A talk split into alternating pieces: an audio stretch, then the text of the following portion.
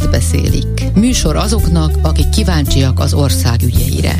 A szerkesztő műsorvezető Józsa Márta. Jó napot kívánok, Józsa Márta vagyok. Szolnok, Eger és Miskolc a mai helyszíneink. Capkó Dorottya, a Szol24.hu főszerkesztője arról számol be, hogy hogyan teszi tönkre a Fideszes városvezetés a helyiek egyik kedvenc szórakozását és szabadidős helyszínét. Vejl Zoltán Egerből jelentkezik. Őt többek között az egriszín.hu oldalról ismerhetik, de hogy röviden foglaljam össze mondandóját, a helyi politika a selejt bosszúja. És itt lesz Miskolcról Betlen Tamás, Borsod 24.hu újságírója, aki azokról a próbálkozásokról mesél sikeres és kevésbé sikeres történeteket, hogy mit tud kezdeni a város az ikonikus ám lepusztult épületeivel. Kezdjük tehát egy szolnoki majálissal. Itt van velünk Capkó Dorottya, a Szol24.hu-nak a főszerkesztője. Május 1 -e előtt vagyunk.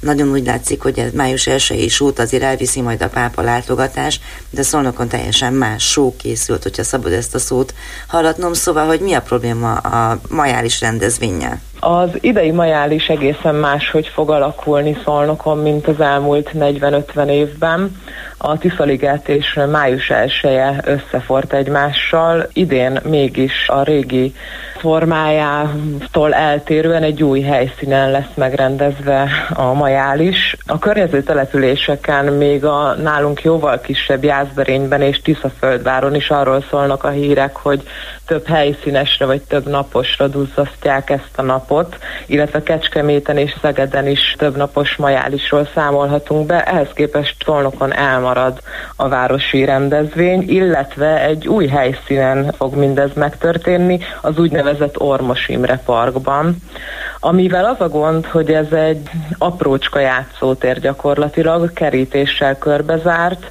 és csupán 3000 ember befogadására képes. A Tiszaligetben évről évre 10-15 ezer résztvevő érkezett a környező településekről is. Most eléggé aggályos, hogy hogyan fog elférni ennyi ember. Hát gyakorlatilag sehogy karszalagos megoldás lesz, ez a biztonság szempontjából mm, nagyon jól hangzik, de kívül fog rekedni sok ezer ember, majd számíthatunk kíváncsiskodókra és várakozó tömegre. Ráadásul a parkolás sem biztosított ezen a környéken, tehát nagyon sok a kérdés ezzel az új rendezvényel kapcsolatban. És mi van mögötte? A hivatalos narratíva szerint nincsen 7 millió forintja a városnak erre az idei rendezvényre.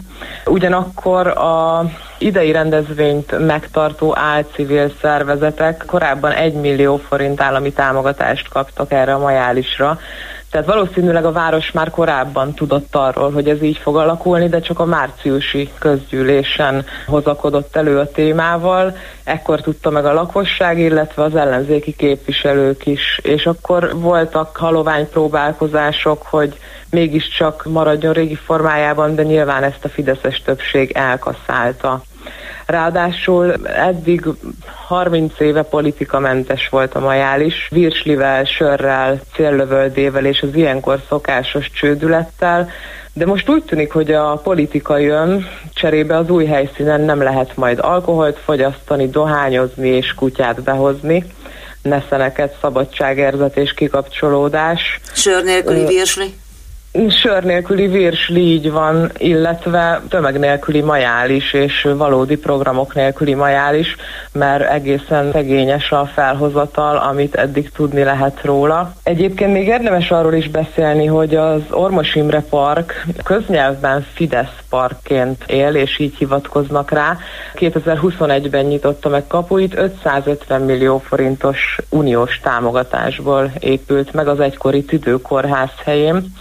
Nos, hát kevés olyan közparkról tudunk, ahol helyet kap több lakásos társasház, de valahogy itt mégiscsak megtörtént, és a sarokban elrejtettek egy új építésű társasházat, ahol a helyi Fideszhez lojális személyek kaptak lakásokat, így például egy építési vállalkozó és egy propagandista, ez nyílt titok a városban. Tehát most van egy parkunk, amiben, amiben van egy társas ház, és ez az egész nagyon furcsának hangzik, viszont azért is Fidesz park, mert minden fontosabb eseményt próbál ide átszervezni a város, a gyereknaptól kezdve a Mikulási ünnepség, a, a húsvéti tojáskeresés, tehát próbálják oda beszervezni a lakosságot.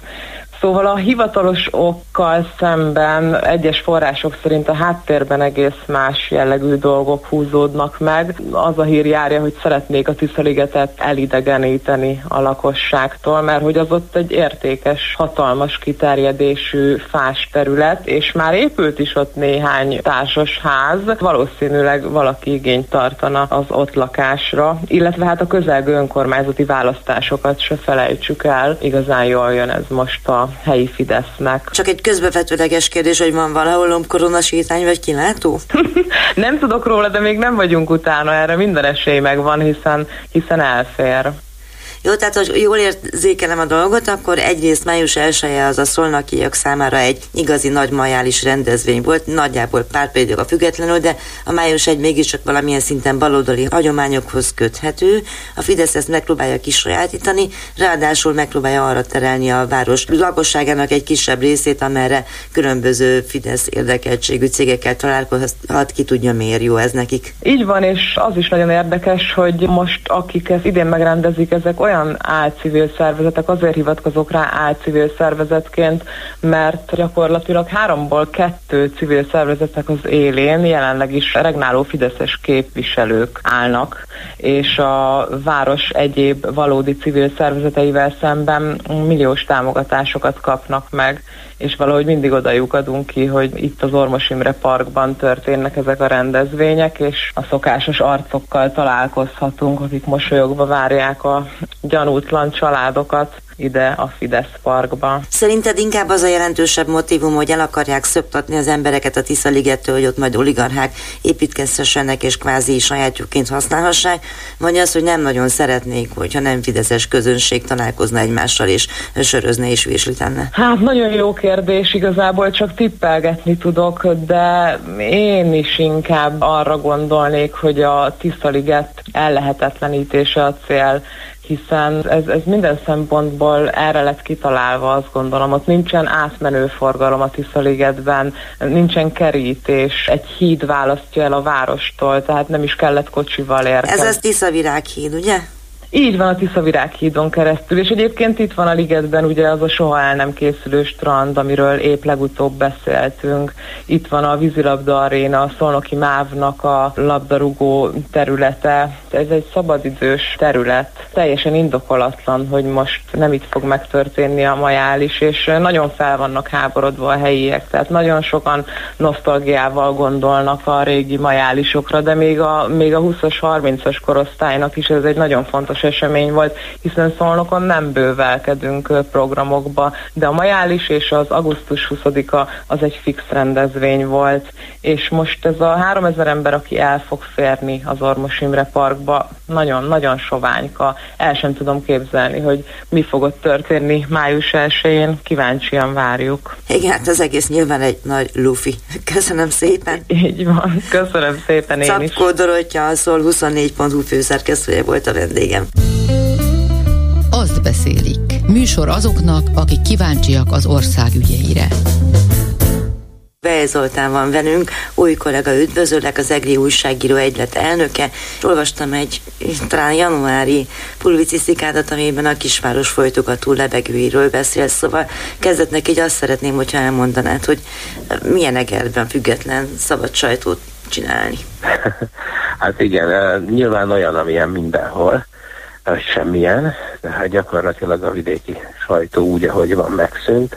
Hát ugye tudjuk, hogy a, a vidéki lapokat, azokat ugye bekebelezte a Kesma.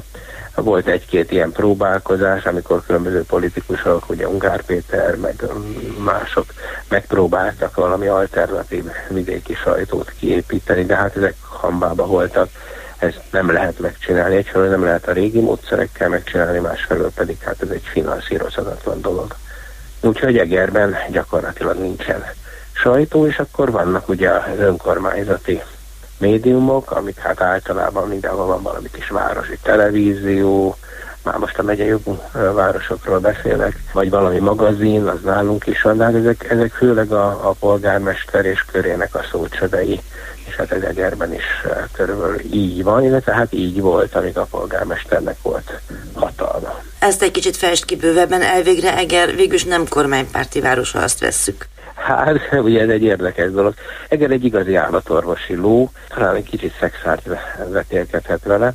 Ugye itt az történt, hogy a Fidesz egy egyharmados kisebbségbe szorult vissza, az egrek úgy döntöttek, hogy lecserélik a Fideszes vezetést, polgármesterestől, képviselőstől, de hát ennek az volt az oka, hogy egyfelől elégedetlenek voltak, másfelől pedig hát úgy tűnt, hogy van egy ilyen nagy egységben a Városért Egyesület, aki nagy elánnal fogott a dolgokhoz.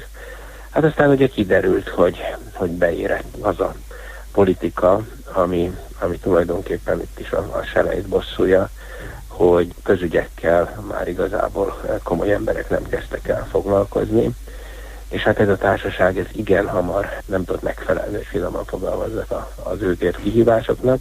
Mindezt úgy, hogy jött a pandémia, és akkor a, a polgármesternek pedig hát volt egy ilyen erős készletése, hogy ő egy erős ember legyen, és intézkedett, és hát itt is az történt, ami sok helyen, hogy a rendkívüli jogrendre hivatkozva leváltotta a kialkudott alpolgármestereket, mindent felborított, és akkor tulajdonképpen innentől kezdve bosszú üzemmódba kapcsolta az egri közélet. Egészen elképesztő dolgok történtek, hogy összefogott a Fidesz az ellenzékkel, a polgármestert, hogy egy kicsit zavarják, leváltották a cégek vezetőit, és a saját embereiket rakták be, aminek hát persze az lett az eredménye, hogy ott is erősen kontraszelektált emberek kerültek be.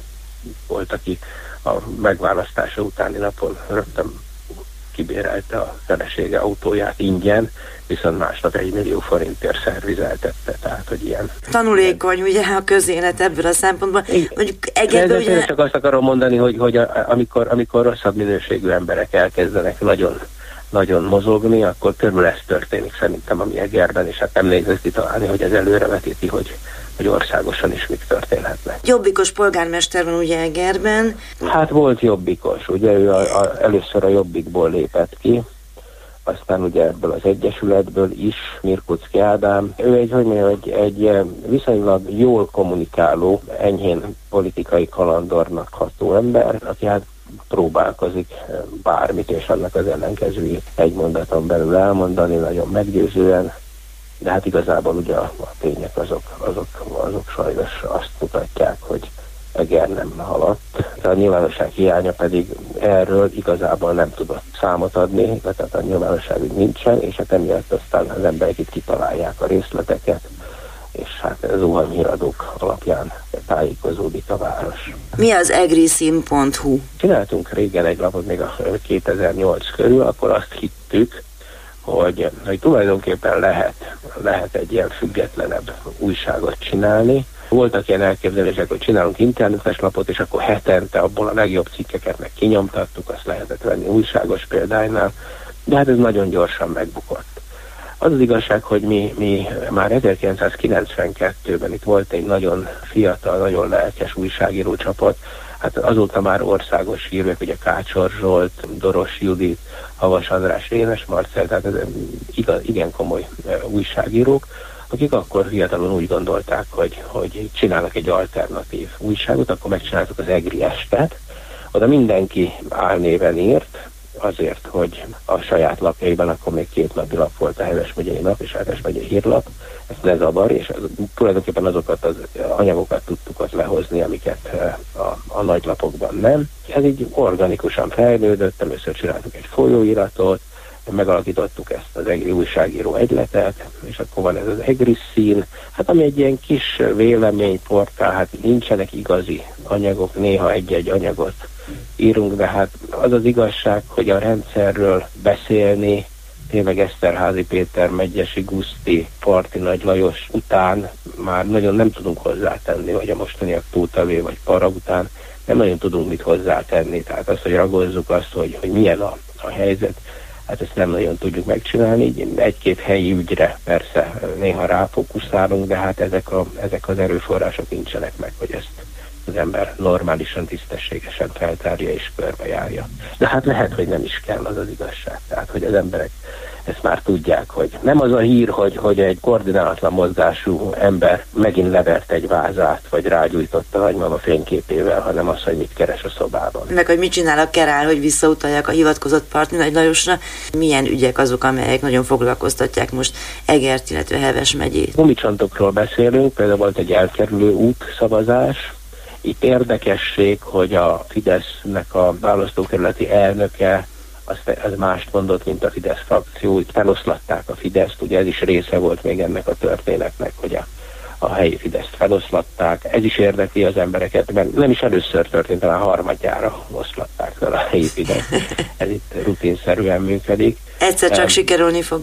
Igen, mindig aki jön, az ugye arrébb rakja az előzőeket. Aztán elég fontos nyilván itt is azért most már a megélhetési helyzet. Egyenben nem csinálunk semmit tulajdonképpen, hanem egymásnak szolgáltatunk. Ugye ez egy, ez egy közigazgatási központ, oktatási központ. Van egy-két gyárunk, de a, a nagy többség az nem munkás, hanem valamiféle közigazgatásban vagy a szolgáltatóiparban dolgozó ember, és hát őket azért nagyon sújtja, nagyon sújtja ez a dolog. Eger azért egy zsákfalu, azt tudni kell. Itt tulajdonképpen a légkör, az 90 óta eléggé nyugodt. Abból a szempontból, hogy mi tudjuk, hogyha kijövünk az utcán, akkor előbb-utóbb szembe jön velünk az az ember, aki, akiről nem akarunk mondjuk olyat mondani, hogy hogy utána a, ne köszönjön, mert a gyerekeink összejárnak, ha nem tudom, tehát érthető, azt gondolom, hogy egy kis város, most már 50 ezer alatt vagyunk. Tulajdonképpen azt kell, hogy mondjam, hogy a nagy mozgolódást nem okozott, tehát itt a tanárok sem mozognak, de hát az nem azt jelenti, hogy nem sújtja őket a, a mostani helyzet. Tehát inkább csak morgolódnak. Azt beszélik. Műsor azoknak, akik kíváncsiak az ország ügyeire. Betlen Tamás van itt Miskolcról, és arról beszélgettünk az imént, hogy vannak a szocializmusnak hagyatékai Miskolcon, aztán pláne vannak. Kezdjük mondjuk az Abasi kilátónál, mert ez egy ilyen emblematikus helyszín, amit mindenki látott meg lapon, vagy hogyha megy a vonattal a város fele, akkor is látszódik. Ez egy olyan történet most éppen, ami pozitív dolog a város életében, hiszen megkezdték a 60 éves Abasi kilátónak az átépítését, felújítását. Néhány héttel ezelőtt lezárták a körülötte lévő területet, területet, és néhány hónap múlva egy megújult formában fogja visszakapni Miskolc lakossága ezt a valóban ikonikus épületet.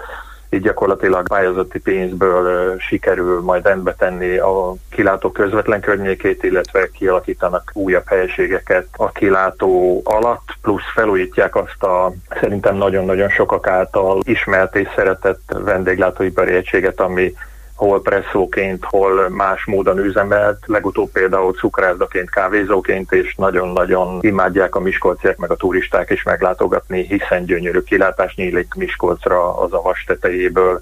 Van arról is szó, illetve léteznek tervek azzal kapcsolatban, hogy építenek majdan egy siklót, ami a város központjából felviszi a turistákat, vagy éppen a közlekedőket, akik az avas tetejére szeretnének valamiféleképpen eljutni.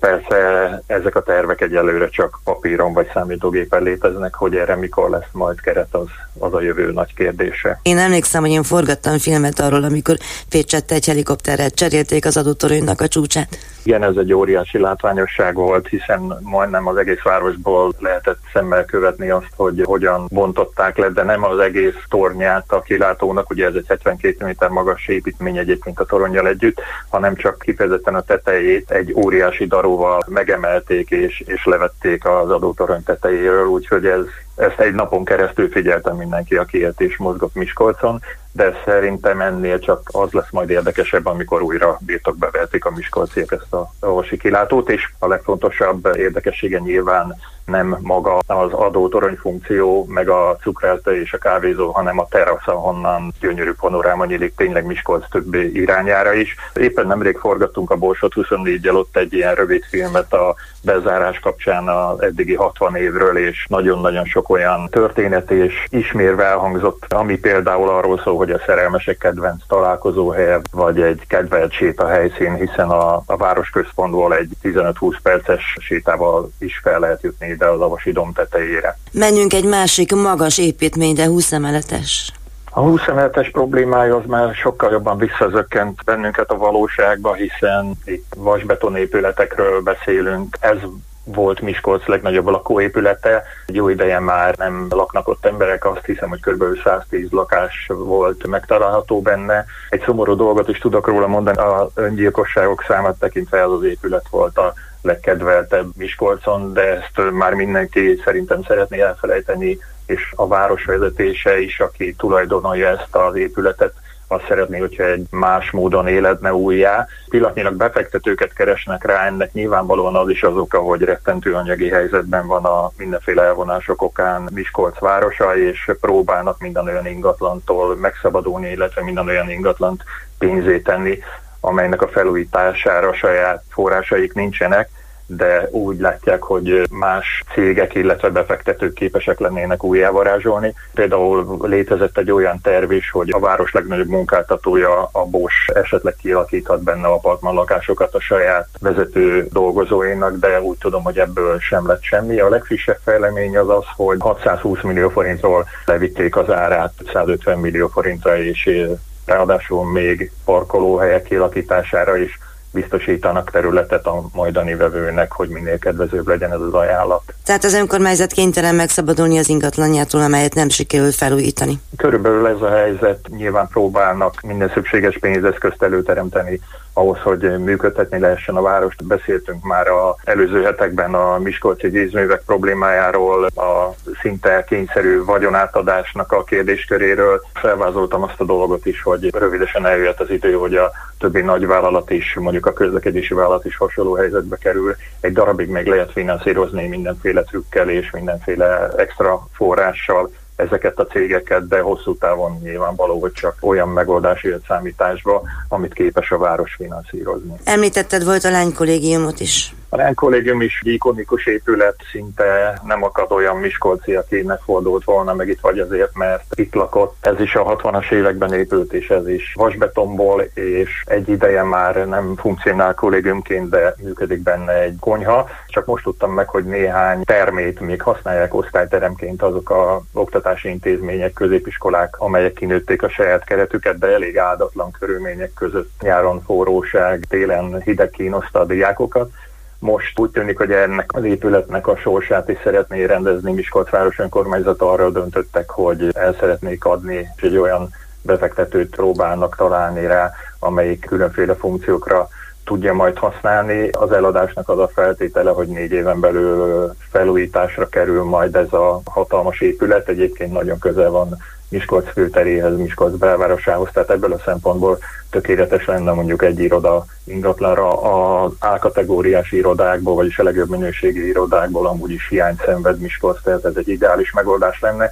Más kérdés, hogy pillanatnyilag az én információim szerint azért nem nagyon gyülekeznek a vevők. Azt gondolom, hogy előbb-utóbb sikerül majd találni egy olyan árat, amin sikerül értékesíteni ezt az ingatlant. Szabko Dorottyát, a Szol24.hu főszerkesztőjét, Veil Zoltánt, az EGRI újságíró egylet elnökét és az EGRI szín.hu szerzőjét, valamint Betlen Tamást, a Borsot24.hu újságíróját hallották. A műsort a www.clubradio.hu oldalon az archívumban hallgathatják vissza. Elkészítésében Lehocki Miriam volt a segítségemre. Jövünk jövő héten újra, köszönöm figyelmüket, Józsa Mártát hallották. Azt beszélik című műsorunkat hallották.